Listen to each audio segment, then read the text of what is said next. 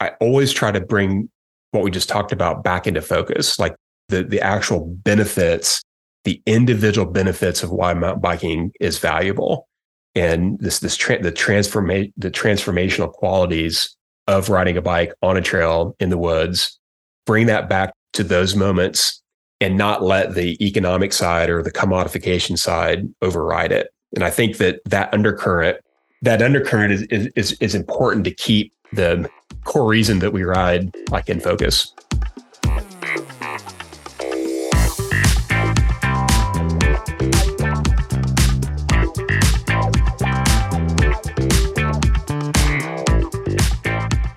Welcome to Trail Effect. I am your host, Josh Blum. Trail Effect is a show that dives into the stories behind trails, the communities that embrace trails, and the people who rely on trails as a way of life. The goal of this show is to turn the stories you will hear from our guests into useful knowledge that can be applied to your community while providing some entertaining and inspirational content. Guests on Trail Effect include trail builders, board members, community leaders, volunteers, and regular people who really enjoy trails. Episode 134 features Kristian Jackson. Kristian is based out of the Boone, North Carolina region and has helped shape many things from Rocky Knob Mountain Bike Park to projects based in the grandfather district of the Pisgah National Forest and beyond. If this is the first time Kristian has been on your radar, you are in for some good stuff. If you know of Kristian, consider yourself fortunate. This is part one of a two part series with Kristian. I need to thank Bryce Sherbach for connecting Kristian and I, as that makes what you're about to hear possible. Cooley Creative is the title sponsor for this episode. They design and build custom websites, as well as help companies with branding, photography, and e commerce. Cooley Creative was started in Wisconsin, but is now based out of Bend, Oregon. Jared from Cooley Creative is a friend of mine. We've traveled together on multiple mountain bike trips, and sometimes he sends it. For more information about Cooley Creative, head on over to www.dudejustsendit.com. Yes, that's right. www.dudejustsendit will get you to the Cooley Creative website, so check it out. A huge thank you goes out to the multiple people who have placed orders for Kettle Mountain apparel and Trail One components. This support definitely does not go unnoticed. I hope you are all enjoying the products that have been ordered. When you use the links found under the affiliate section at the Trail Effect website, a portion of the proceeds will help fund the Trail Effect podcast. Bonus, use the code TRAILPOD when checking out for a 20% discount on all Kettle Mountain apparel and Trail One components. 230 USA has come on board as an affiliate for the Trail Effect podcast also. If you are familiar with rooftop tents and overlanding, 230 likely has been on your radar. Check out their affiliate links on the Trail Effect Podcast website and learn about the well thought out designs that 230 has to offer. Now on to the Trail Effect with Kristian Jackson.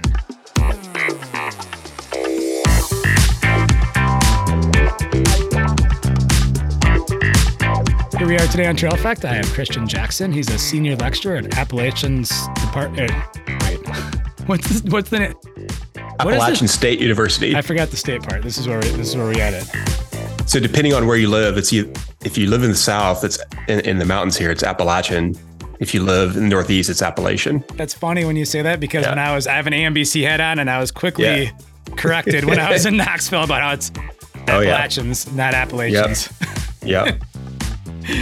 okay, here we go. Here we are today on Trail Effect. I have Kristian Jackson. we'll get this right at some point. I, I'm, gl- I'm glad I'm not the only one that has these moments. From one podcaster to another, this shit happens, Right. okay? It does. It sure does, man. Editing is real. Here we are today on Trail Effect. I have Kristian Jackson. He's a senior lecturer at, at Appalachian State University in the Department of Recreation Management and Physical Education. He's also behind Rocky Knob Park in Boone, North Carolina, and he's a PMBIA, PMBIA level four instructor and co-host of the Bikes and Donuts podcast, which you guys all have to listen to after you listen to this podcast. Because if you haven't listened to Bikes and Donuts, it's really good, and we're going to get into that in this podcast as well. And Bryce Sherbach connected us, which is awesome because Bryce has connected me with many people in this industry, which have led to really good conversations. But how's it going today, Kristian? Fantastic, Josh. Thanks for having me. Oh, of course. Like this is I've read I was reading some of your work long before we got connected and when Bryce connected us, I was super grateful for that. But let's get into your backstory and uh, as like how you got into mountain biking, outdoor recreation, and like what led us to where we are today. I grew up in a small town in Illinois uh, that actually made bikes in the 70s and 80s. So I've been I've been around bikes since like I can remember. My dad worked at the the sales department at the uh, the factory, which is uh, AMF, which became Roadmaster I think it's now Pacific Cycles. But yeah, in our town, like we machinists and you know all these people that worked around bikes. And so bikes were everywhere. You everybody rode bikes around around the, the neighborhood. And I remember mountain biking specifically. My, my, dad had come home from a trade show with a uh, a flyer, a, a, black and white flyer of the of the Stumpjumper, and showed it to me as a kid. I'm like, "What? This is cool. What is it?" He's like, "Well, it's a bike ride in the mountains." You know, that kind of that.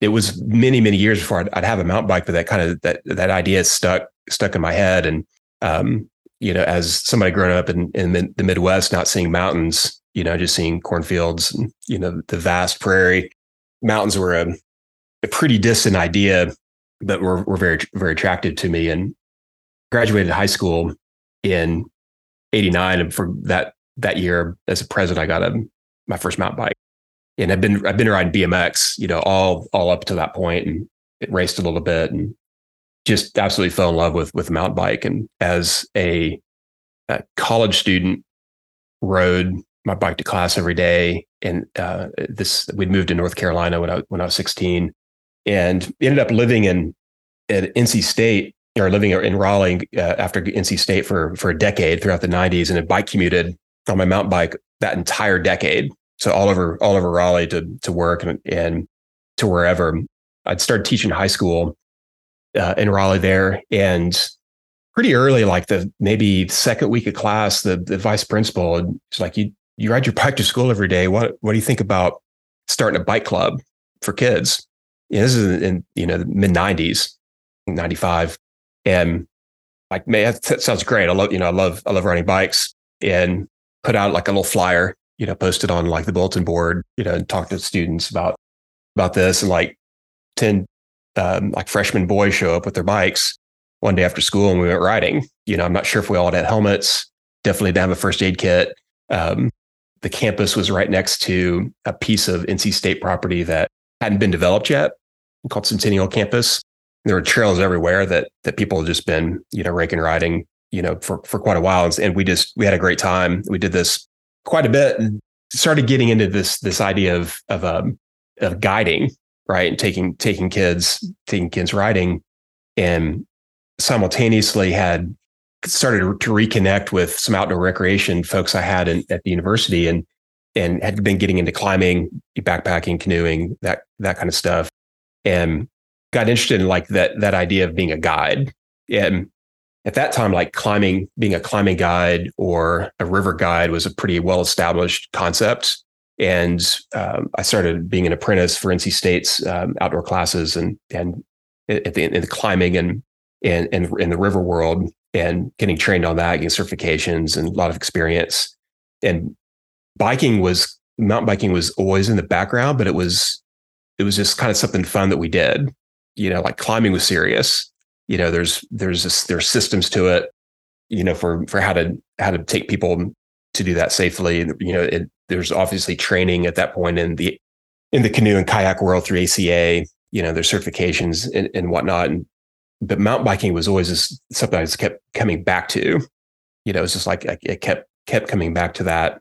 and this whole process, really just fell in love with being outside, leading people in the mountains, and um, you know, just the, the joy of recreating and, the, and all the benefits that that come from that. And fell into guiding for a lot of different organizations like municipal parks and rec uh, and other programs and met a few folks from the outward bound school here in north carolina and you know realized that you could you could probably make a career out of outdoor recreation. Because at, at that point, I, you know, everything, everything that I'd learned was like get a job and work and recreate in your spare time. And then I meet these folks that, you know, these, these climbing climbers at, at Outward Bound that were, you know, living in the woods full time, you know, and their office was, you know, um, the, the base of a rock climb and, you know, my, my perception of that. And so I was just fascinated by it and eventually, you know, sought out more experience, more certification and, and got on as a field staff for the North Carolina Outward Bound School. Simultaneously, that coincided with uh, grad school, going, to grad school for me uh, in leisure and environmental ethics at the University of Georgia. And I thought that I was being hired into the Outward Bound School to be a backpacking guide and a, a climber, because that's where my like credentialized experience, you know, my resume had a lot of that. And, and I, I get a phone call, you know, a few months before, you know, this, the start, the start date. And they're like, we're looking at your resume and you've done a lot of mountain biking. What do you think, think about being a mountain bike guide? I'm like, well, I didn't know you all did that, but that'd be awesome. What's it look like? And they, at the time, were doing 14 day mountain bike expeditions uh, in Pisgah. So we had the bob trailers all the bikes had bob trailers and basically would would meet kids at a trailhead, load up bob trailers and and expedition for 14 days, you know, through through Pisgah. So we we would bob in the morning or that, you know, kind of move camp either in the morning or the afternoon. And then the other half of the day would ride single track um, in camp and then do that for, you know, for two weeks. And I, a few days into that, I'm like, this is absolutely amazing. It is the, at the point, at that point, is the hardest thing I'd ever done but it was the most it was the most amazing physical and and and, and kind of recreational thing that I'd done is you know guiding 12 teenagers on bikes with 70 pounds of gear just to prioritize you know a two hour you know single track ride throughout. So I, I did did that and just kind of got completely into in, into outward bound. Uh, my first summer was spent that way. And then the next the next year I got into um, course directing or, or kind of supervising courses and, and, and, and training, training instructors and eventually became uh, the program director um, at, at the base camp.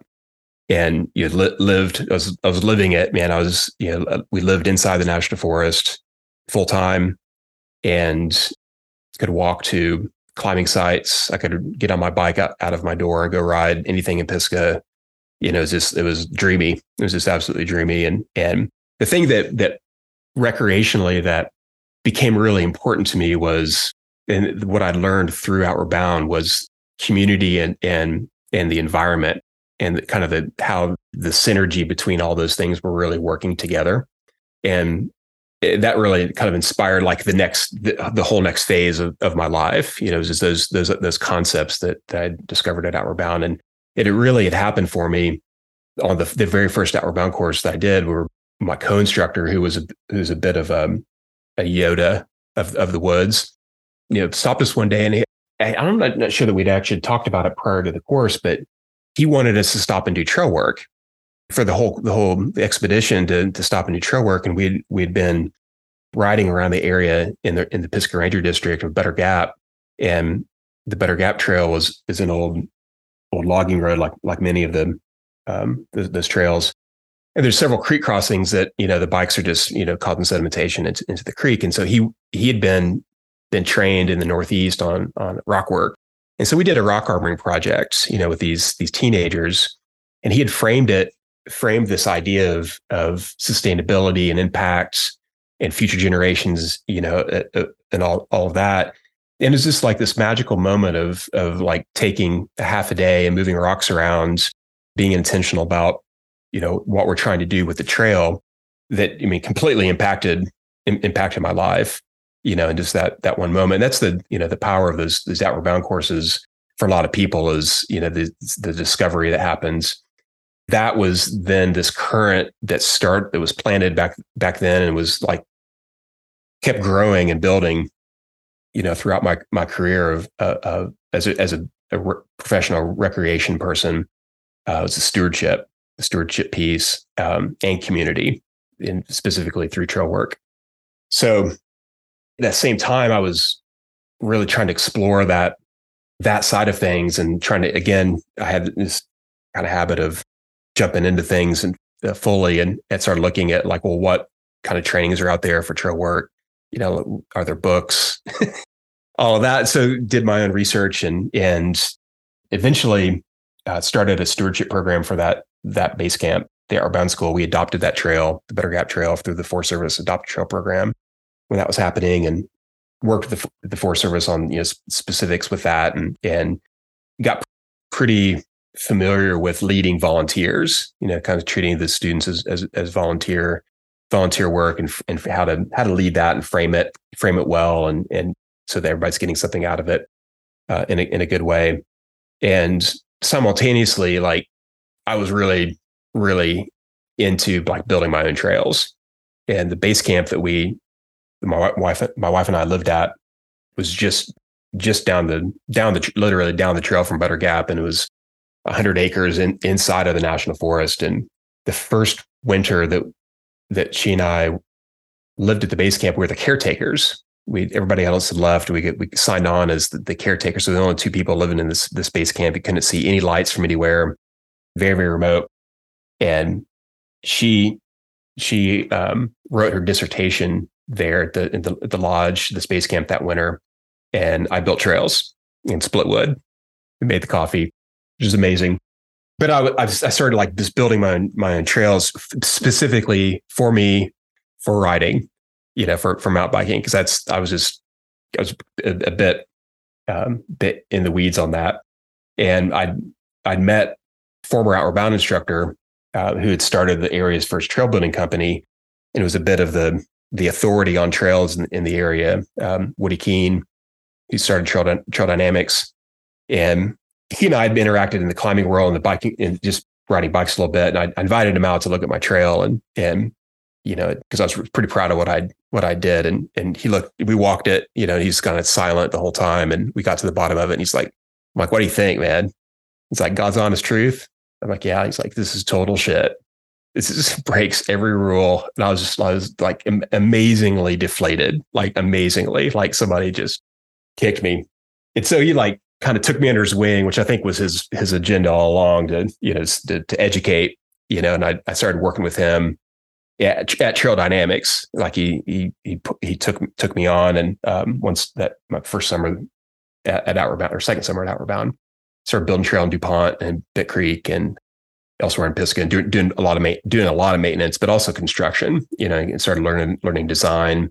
And he he was an early kind of an early adopter of of machine use, at least for here in, in the mountains, and was was doing doing all all of that all of that as well.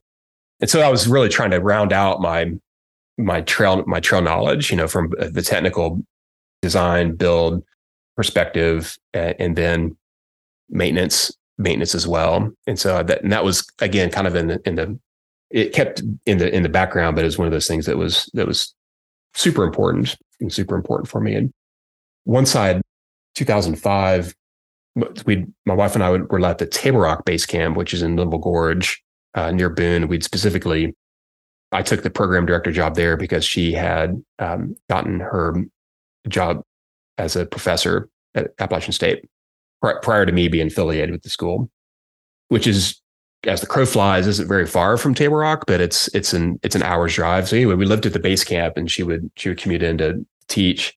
We had our first child, and it became apparent that having a child and living an outward bound instructor, program director lifestyle are are, are not super compatible because uh, just because the nature of the, everything. And we ended up leaving the school and moving to moving to Boone, and I started teaching at at ASU in the in the rec management program. It's kind of happened into that through a good connection from actually from Outward Bound, and then worked that into a, a, a full time, you know, a full a full lecture position. Which absolutely amazing. A few years after I'd started the the the county had hired a recreation planner, which is the first time that the, that this had happened. And one of the first things that, that he had done was, you know, do a needs assessment of recreation assets in the county. And the obvious missing piece in the Boone area at the time, and this is the late two, 2000, 2008, 2009, uh, was the lack of mountain biking. So we had amazing climbing access, incredible rivers, tons of tons of hiking trails, but there were actually in Watauga County there were no legal mountain bike trails designated legal mountain bike trails. People rode rode everywhere, but there was anything that was legal that the county could publicize, you know, you know, make a make a deal about. And they wanted to wanted to change that. And so the first initiative of that recreation planner, Eric Woolridge's efforts was to create Rocky Knob Park. And it's, it's a small mountain just on the edge of town that's adjacent to an old landfill. It's been capped. And the county tried to get industry to come in in, into the area or housing, and it just it's been it's been vacant for for quite a while. And I'd heard rumors of this and decided to reach out to Eric, and and we met for coffee, and and explain, he explained what was going to happen, and I kind of gave him my my background and what my interest interests are, and and quickly became the nominated or appointed to be the trail boss for the park to over, oversee the the trail the trail development and coordination of volunteers with the professional builders, uh, with the county, you know, and just kind of be a central person to, to shepherd to shepherd that process. You know, which I at that point I knew I knew trails pretty well. I knew recreation, I knew community, and it was an it's amazing opportunity to, to get in the very the very very beginning. You know, in 2010 at at, at this at, at the project, you know, and I there's so many lessons that have happened. You know, in the 13 years 13 years since then. I'm excited to talk about, but one of the first things I did once once the the Boone Cyclists, which is the the club that formed primarily for the creation of Rocky Knob uh, as a partner, uh, and I became the, the trail boss with them. The first person I called was Woody, and told him what what was happening, and he was dumbfounded. He's like, "That's the reason I left Boone because of the lack of support for for trails." You know, one of the reasons. And I'm like, "Well, Trail Dynamics needs to put a bid in on on phase one. It's going to go out, you know, and I, I want to be, I want to, I want to help, you know, and so that's what we did. And so Trail Dynamics got the contract for for phase one, which is about about three miles, three miles of trail, and it was just a amazing experience of of trail design because the mountain is um, it's rocky knob and the vast majority of the mountain is rock.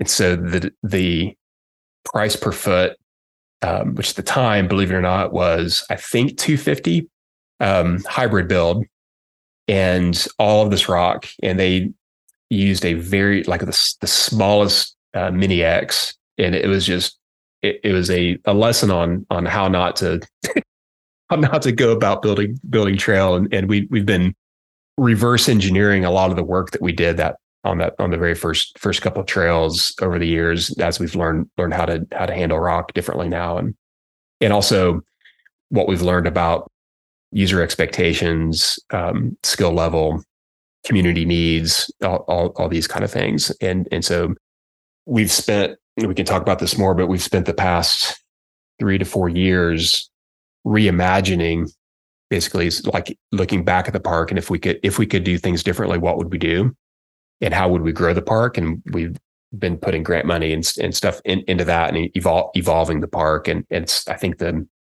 the, the efforts have, have, have, been well received and it's really helped, helped transform the, the park into, into the popular destination that's, that has become re- regionally for us. I want to back up a little bit and we're going to come back Absolutely. to Rocky Knob. Yeah. But you touched, you also touched on this in, in bikes and donuts or donuts and bikes. I can't remember which one. donuts and bikes. Yeah. Donuts and bikes. And donuts yeah. and bikes. When you did the the instructor coaching program slash merges with trail building episode. Sure. And you had mentioned the Woody Keen thing, but you didn't mention Woody Keen as being that person that you took to show you to show that first trail to. Yeah. And so maybe for the listeners, like kind of dive into what rules you broke and how, because I'm assuming you kind of looked at trail building at that point as to what the rest of Pisgah looked like, right? Oh yeah, totally. Yeah, I mean it's really simple. It's, it's fall line is a fall line trail. That's what was this what people that's what we wanted. You know, we went steep if it wasn't. And that's what Pisgah's known for. It yeah, well steepness well, was known for at least. It still it still is. You know, I think the the steepness um, combined with the the forces of erosion. You know, we you can call them Pisgah ditches.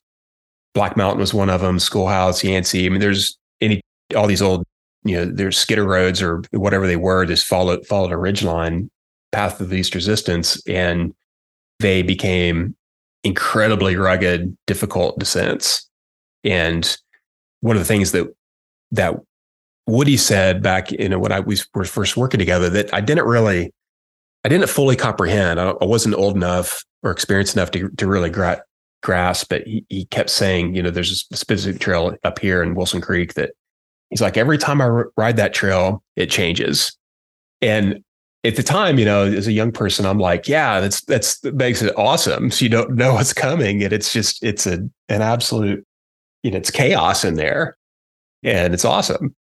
And when he's you know shaking his head, he's like, no, you don't get it. It's it's not it's not what we want with trails. You don't want them to change every single time you ride it, you know, and and you know, it wasn't until much later that you know started started to see you know over 20 years of riding the same trails, like how incredibly different these erosion ditches have become, you know, and there's fluctuations in opinion of them like, well, schoolhouse is rideable this year, and then next year it's not rideable because of, you know, X, Y, and Z. And then, then it fills it, it, it fills itself back in, it heals it. And everybody's like, oh, it's rideable again. Let's go ride it.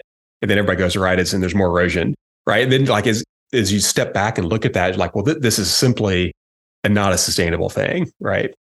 And then combine that with the, the larger pictures of erosion and, uh, within the watershed and how it's impacting water quality, you know, which which is, is a huge thing. But you know, obviously, you know, one of the impetuses for um, the creation of Pisgah, you know, is the protection of a, of a, of a major watershed. So yeah, so that that's the the rules that I was breaking. It was it was a fall line trail, and I hadn't at that point really understood you know, I'd rock armored a few steep steep sections, but it was still like in principle was just it, it, it didn't have the grade reversals, and I didn't really understand like the value of a grade reversal back then. And, I, conceptually, you can you can see it, you know, but from a rider perspective, when it when you have a trail that has incredible grade reversals in it, it it's a magical experience. You know, and, and, and, can still be incredibly challenging and fun and and opportunities for all sorts of expression, but they have to be those things have to be designed really, you know, really intentionally and really well. And and it's not something that you can go out and walk through the woods a couple times and and create a trail that's like that. Yeah, for sure. And that's now you just basically led us to modern flow trails. Well, you know, I, I think that's flow trails get a, a bit of a bad rap uh, in, in, some in some circles, you know, especially here in here in Pisgah. There's a lot of contention around that, but the reality is all trails should flow, right? So there's there's there has to be there has to be some sort of flow element to a trail, and it's it's not simply you know this ribbon of roller coaster of dirt, right? But you can you can have you know we have incredibly rocky trails, fall line rocky trails here at Rocky Knob that are they're technical flow trails, like and you can flow if you know once you unlock and unlock sequences and, and what's happening they they do exist, and I think that's something that it needs to be mentioned. Right, all trails should flow. Oh, Oh, one hundred percent. Yeah. Let's go into Rocky Knob because I think some people would be surprised at what Rocky Knob is, and and for those that aren't familiar with it, and how it's it's not a huge tract of land, but yet you have a huge amount of impact in terms of like the positive reward rewards that it brings to a community. And I believe 190 acres, if I'm not mistaken. Yeah, well, yeah, just just shy of that. Yeah, I think the the main attribute of Rocky Knob is the fact that it is it, it is a mountain. I mean, it's uh, summits at four thousand feet, parking lots at thirty two hundred. So there's you know there's a good bit of elevation. It has a couple of different slope aspects to it. You can see it from town if you're driving east, but once you're there, it feels like you're in the forest. You know, once you, once you leave leave the trailhead, so it has that that sense of escape so I think that's you know, a primary attribute is that it's it's a mountain, but it's close to town. And then the trail system has evolved from a traditional stack loop system, which you know when we were planning the the park, that's that was the the way that you you planned a trail system was these series of stack loops. So the main core of the trails are that, but over the years we've we've seen that other preferences and just topographical constraints of the, of the mountain have then given us some directional downhill trails, jump trails, skills areas, and all these other kind of pockets within the park. And so you can go ride there, you know, and go out for fitness and have a, you know, two hours, two hours of really good, really good fitness riding that's more traditional, like cross country. Or you can go do jump jump lap sessions with um, which are very very popular you know, or there are there are two two trails off the summit now that are both directional downhill. Know, one's a blue and one's a, a double black that create an experience that that challenge a lot of riders. It's a, it's a challenge that, that a lot of riders want to aspire to and, and, seek out. And if you put it all together, you know, if you do a full, if you go out to ride the the, the entire the entire park and you're hitting, you know, our our newest shrimper belt jumbo shrimp, which is a it's a very very unique, one of our most unique trails. You go out to ride it and our double black and all the jump trails within nine to 10 miles, you're, you're getting an experience that you, you can't have in Pisgah. Like you're getting every single type of riding, including a brand new Velo Solutions paved pump track. Uh, you're getting every everything that you can possibly want to do riding wise, you know, within with some of the expectations or limitations, you know, within the 190 acres. So it's pretty incredible. So that I think is what what attracts a lot of people to it the quality of, of the trails, the level of maintenance that we that we put in with our volunteers is huge. I mean, we're we started what we call Dirty Thursdays in 2010, which is basically meeting every Thursday to do some sort of maintenance work. Started that in 2010, and we're we'll be out there again this week. And so there, there's this there's a you can tell there's a lot of care that's that's in, that's in the trails, and the volunteers take a lot of take a lot of pride in that, and the community sense that is built because of that is is palpable. Like when you're when you're there and you know you see see the locals, like there there's a it's a community. It's not just a it's not just a trail system, you know, but there's it's a meeting place, it's a hangout spot. It's you see all your friends and it's it's an attractive it's an attractive place to to want to want to be.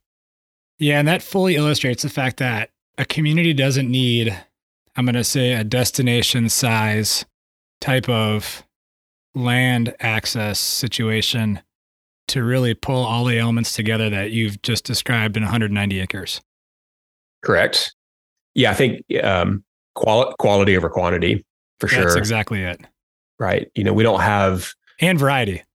And variety, absolutely, absolutely, and good progression is a is a really really important piece. You know, so from our, our jump trail perspective, you know, having having purposeful green to blue to black progression pieces in there, having these skills areas, we've got a, a drop zone, you know, and skinnies, and you know, just the, that that variety is is critical. But having well designed intentional progression throughout, you know, from on both sides, the jump side and technical side, you know, from entry entry ish level to more advanced has has been a, a, an important asset for us. Let's get into into what Bryce Sherbach had sent me since he kind of connected us. Excellent. Always uh, love writing and philosophizing with Bryce at the same time. so his his comment about you is that he uh, he says Kristian's a pretty stellar guy and really epitomizes trail advocacy in ways that exceed anyone else that I know. That's a pretty bold statement. I'm just going to throw that out there because because Bryce knows a lot of people, and that's pretty awesome to have. You know, you should feel honored to have that kind of statement mentioned. For sure, for sure. Bryce is awesome. Uh, yeah, I, I, read that when you said it to me. I'm like, is he t- talking about me? he is. yeah, and yeah. So, but he says that you recently you recently mentioned that you're starting to look at just how significant what we do on bikes in the woods really is, and that a lot of people will say things like, "It's just bikes." but he kind of has a perspective that isn't so dismissive of the importance of our sport and our community. And I'm glad that he said this because I've had this topic come up on the podcast in the past, specifically with with a guy out of Marquette known as Todd Paquette. And those who know Marquette and Todd Paquette will understand why Todd says this. And I think his perspective might be a little bit different than yours, but the same end game is really what's important. And so why don't you expand on like because I I mean I've said it myself and Todd called me out on this. Like I said at the end of the day we're just playing bikes. And he's he totally called me out and said I was being dismissive. And we actually recorded a podcast around that statement because of what I said. And he really made me re-examine what I was how I said that, why I said that, and the fact that like I've used bikes for me personally as a as a really strong form of therapy. For sure. Yeah, cool. I'm excited, excited for this let's jump back to a bit of history for a second. When you know, when I was a kid growing up, this town where they made bikes, AMF, at that time, and I, you know, throughout the 70s, 80s, and 90s, bikes were toys. Like literally, were were toys. I mean, my my dad was a, a salesman for a bike company, but they sold these they were department store bikes. You know, they were just these things that you kept in a garage and you went and played with, right? And and so I think there's it wasn't until the bike industry became more prevalent, you know, in the, in the 90s, and then obviously in the in, in the 2000s, and and then incredibly through the pandemic, which um, we can talk more about. But there is is, that that concept that bikes are just this thing that we go do, and it it it is very it's very dismissive of what it is that we actually do on bikes on trails, and you know, I see this through in the coaching world and and personally, and you know, you, you talk about this the word therapy as well, and I, I think that when you start looking at the reasons people want to get on a bike and actually go onto a trail, you start seeing deep personal meaning or the, potent, the potential for it, right? It, it could be just simply, I'm going to ride a bike, getting exercise, but it's also an intrinsic, an intrinsic value there that we have aspirations, you know, of, of skill development, for instance, and just kind of to pick on that for a second, you know, we may, we may want to get better at riding our bike and it's aspiring to a double black diamond or whatever it is. And in, in that in that process, we engage in discovery. You know, we we actually like we're we're mentally and physically in in this state of discovery, and that's something that's incre- it's rewarding for us personally, but also then can help transform who we are into you know be more fully effective as people right? And so in that in that process in that process in the moment of like getting better at something and seeing results and going into it with an intentionality and um, it's an inner it's an inner discovery as well as an outer you know potentially an outer discovery.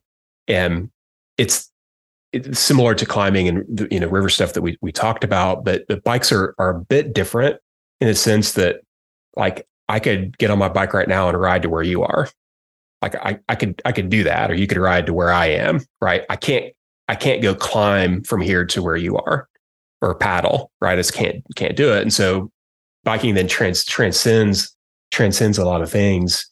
And the, in that that skill that skill development piece, we see personal growth, you know, self-efficacy.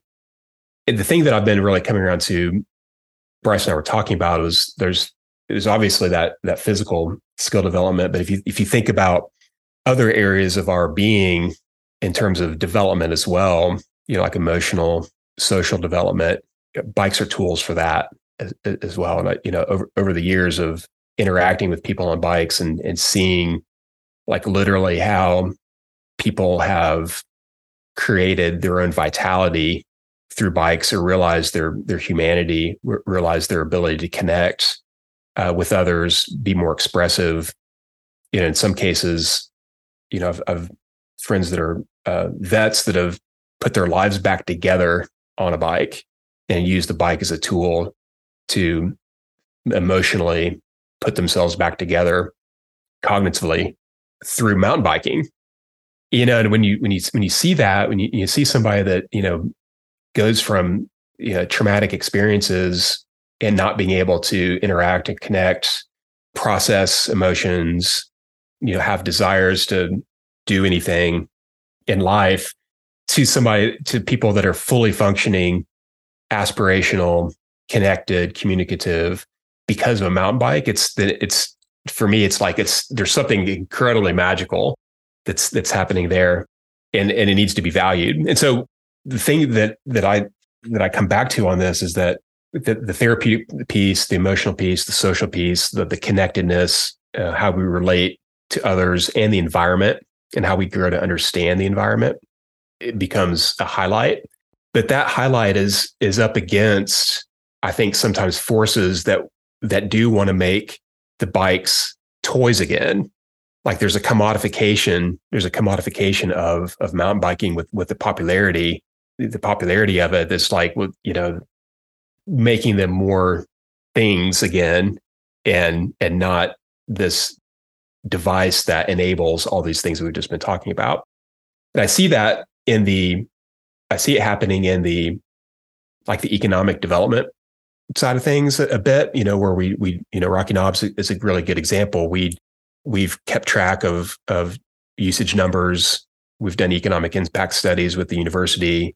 We've got numbers, you know, we can say it's 2.6 million annual contribution to the county just from the park, you know, and, and we get requests for that data from other places because they want to they want to prove why they they need bikes to to come, bike trails to come to their communities, which is all awesome. But anytime that I am asked to present to town council, write grants, I always try to bring what we just talked about back into focus, like the the actual benefits, the individual benefits of why mountain biking is valuable, and this this tra- the transformation the transformational qualities of riding a bike on a trail in the woods. Bring that back to to those moments, and not let the economic side or the commodification side override it. And I think that that undercurrent that undercurrent is is is important to keep the core reason that we ride like in focus for folks. Yeah. So you don't know this because you don't know what podcasts I've recorded and haven't recorded that haven't been released yet because they haven't been released.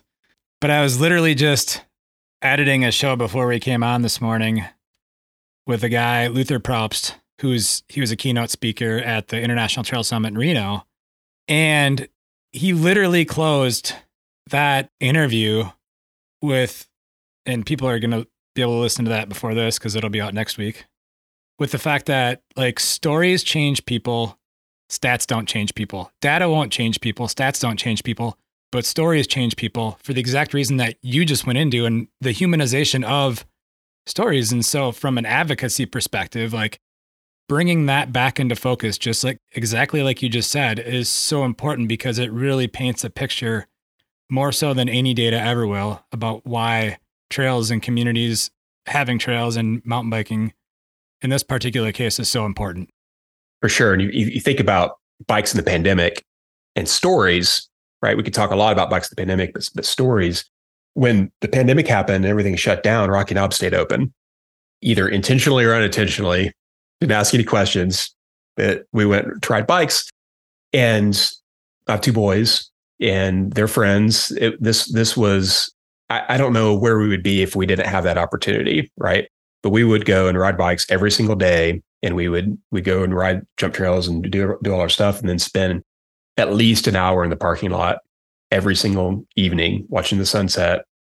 And the boys went from kids that could not wheelie or manual to later that year we were manualing and wheeling the whole parking lot because we just spent so much time so much time doing it. But more importantly, there was a handful of kids, you know, that that rode that were just getting into biking, you know, and, and were were kind of had been mount had had a mountain bike, you know, maybe not a it was kind of maybe an entry level mountain bike, but they started started mountain biking at Rocky Knob regularly and and found the value in it, the, the things that we've been talking about. And one one particular local local kid was getting ready to graduate you know, it was senior year was the, first year of the pandemic and, and second year, I don't even remember now. It's been so much, so much pandemic. He got into the university he wanted to get into uh, in his, his essay that he wrote for it was about what he learned on his bike at Rocky Knob during the pandemic. Right. And was, he'd, he'd shared the essay with me, you know, it was this beautifully written, very personal story of what he learned about himself and about his community and about the environment from going biking every day. And that's a story, that's the example of the story that I share, you know, with town council when I'm asking to do X, Y, or Z at the park or or, or write grants. And you're, exactly right. I mean, it's it's those it's those things that propel us forward. And like the thing that uh, also comes to mind with this, and you you probably know Leopold, Aldo Leopold up, up your way you know, when his quotes is that about the purpose of recreation development, you know, it's not to build, he's talking about, I think, roads or something, but it's not about building infrastructure as much as it is building receptivity, you know, and, and this idea of that he's getting at, obviously, he wasn't talking about bikes, but the receptivity that recreation can be something way more than just a park, you know, or you know a physical trail, but it's it's the it's what happens on that trail and that with within that person with you know the connectedness that person has to themselves to the environment to their craft that they're pursuing. And I, yeah I, I hope that we keep highlighting keep highlighting this facts because i think people resonate with it well back to the story about the high school kid like that happened in a pretty short period of time. Did you ask him what he was going to write about had he not found mountain biking? Because I'd be curious to know what his essay would be. I, yeah, I don't know. He's he's a pretty sharp one, but um, but you know, I mean, we spent you know that you know two years, and you know, I, th- I think just watching, we've I've watched so many kids literally grow up on on bikes here, and and it happens it happens quick. I mean, it happened that their skill development happens quick. When we started building in 2010, there were two kids, high school age in our town that rode bikes regularly. And now our, our NICA team, who just ended their season, has 50 kids that all that all ride. And, you know, in, in the course of a, you know, there's a one particular kid that we used to host these um, kids mountain bike camps. And I literally helped him learn to ride a bike like I I ran behind him with my hand on the saddle for the first week of this this bike camp, you know, and I saw him yesterday and he's telling me he's learning to scrub, you know, X, Y, and Z jump on the PBJ trail. you know, I'm like, yeah, I remember when you're like, you're just almost still on training wheels. Yeah. Man, I've got stories like that from when I was used to coach ski racing. Like I remember like there was a certain kid, he was like five, I think, when he got into the program. And I can relate because I was really short. Well, I still am pretty short, but like I had to like literally pick the kid up onto the chair, you know, right. and then yeah. like to see him go into his junior, senior high school, become a strong athlete was like just seeing that transformation was huge. Yeah, yeah, for sure. Let's move into uh, other stuff that you, you're doing in your community in terms of collaborative efforts to, between the U.S. Forest Service and your local trail org. And specific, specifically, this would be, and this is this also comes from Bryce Sherbach, But specifically, this is within the grandfather district of Pisgah National Forest. And I believe he's probably really referring to that G5 collective, I'm assuming. Uh, I think that was more about Wilson Creek. Okay. But yeah, so and I guess in this particular one, they he says that you reworked a trail called Schoolhouse. Yeah. it might be the best descent of all in Pisgah. That might that that statement in itself might create some some opinions. Yeah, there's a there's a there's a lot to say about that, and I, I'm gonna I'll let Bryce's words speak for themselves because I'm a little partial to it. But yeah, so in a lot of ways, this the schoolhouse trail in in Grand, the grandfather district, which is right here in, in outside of Boone, and we're north of the the Ranger district. It's really for our, our mountain bike community.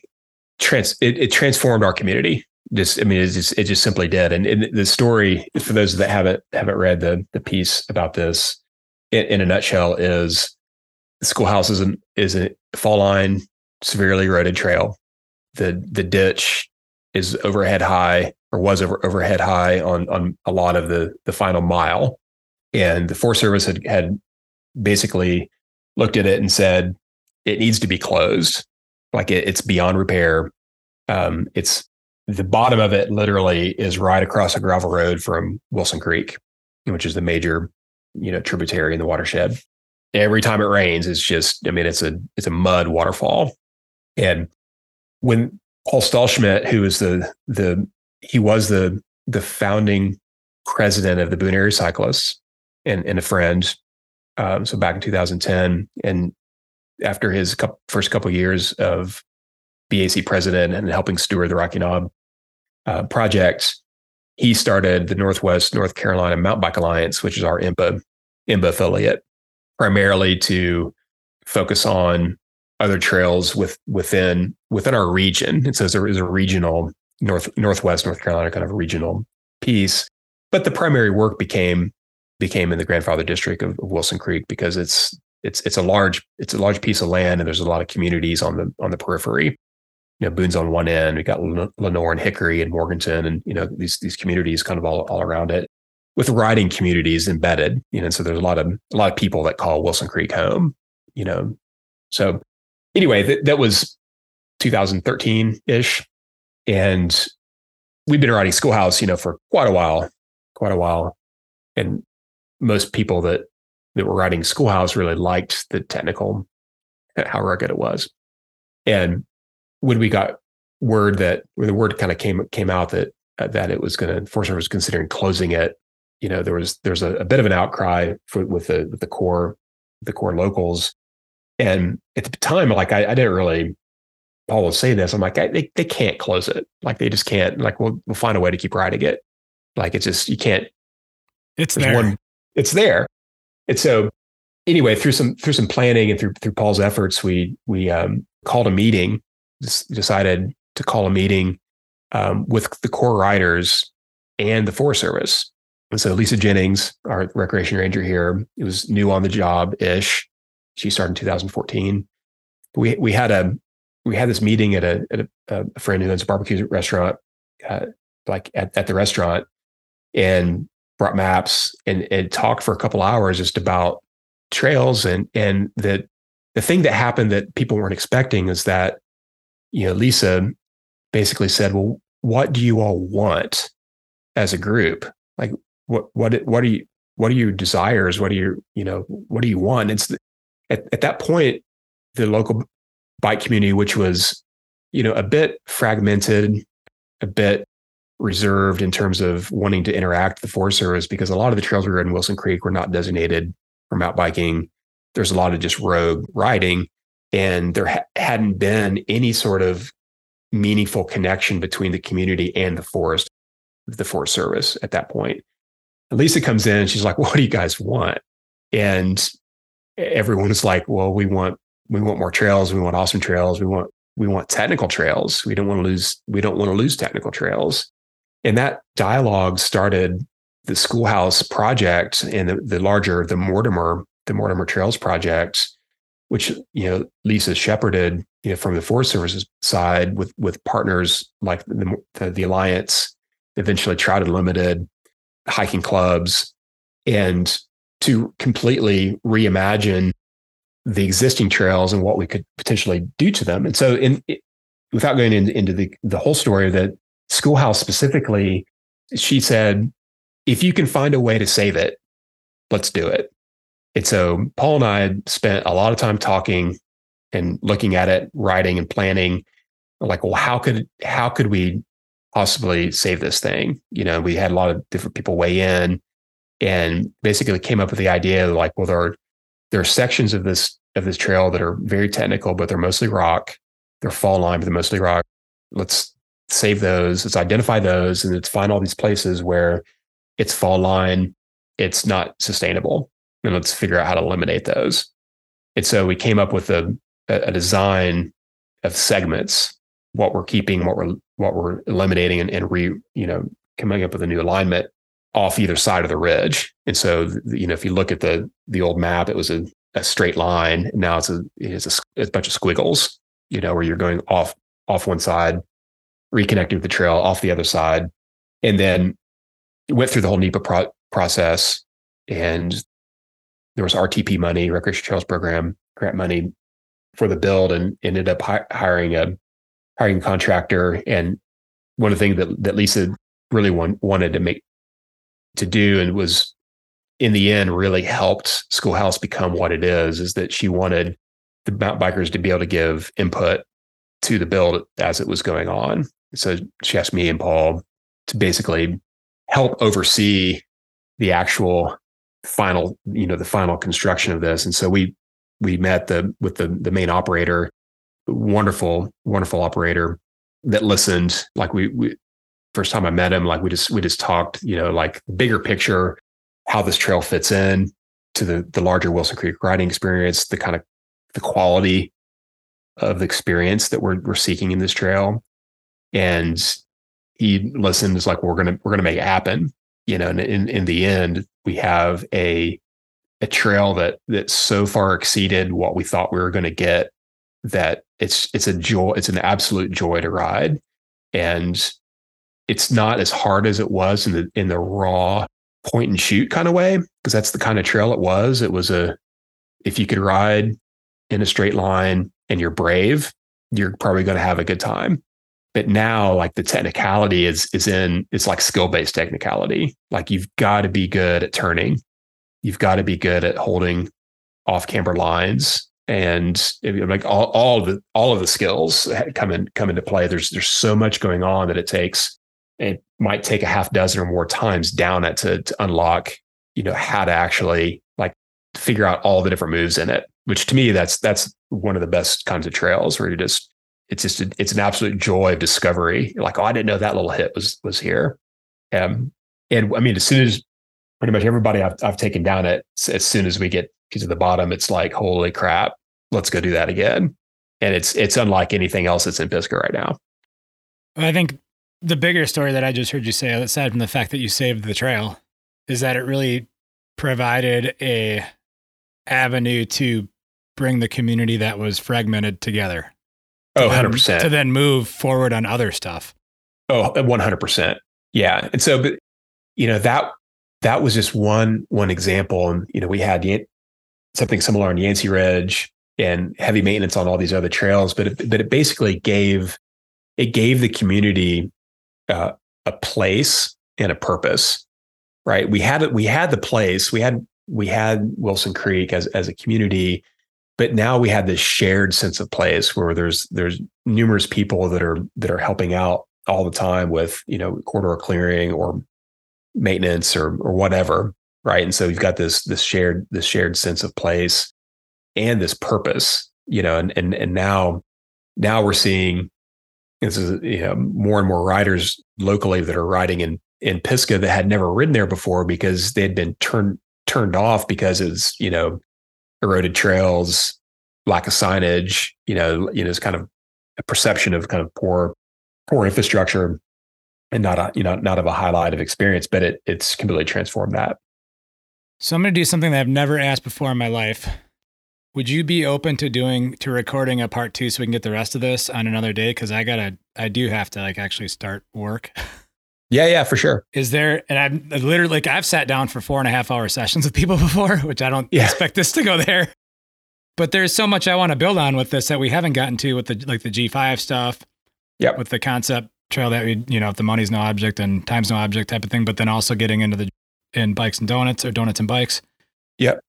And instruction and coaching let's pick up. So we'll just to recap, we'll pick up on um, moving out of Schoolhouse in Wilson Creek and moving into G5 and what yep. the future might hold there, and then we'll go into um, teaching people and donuts and bikes. Okay. And how you could go deeper at like pros and cons. Pros and cons, not absolutes.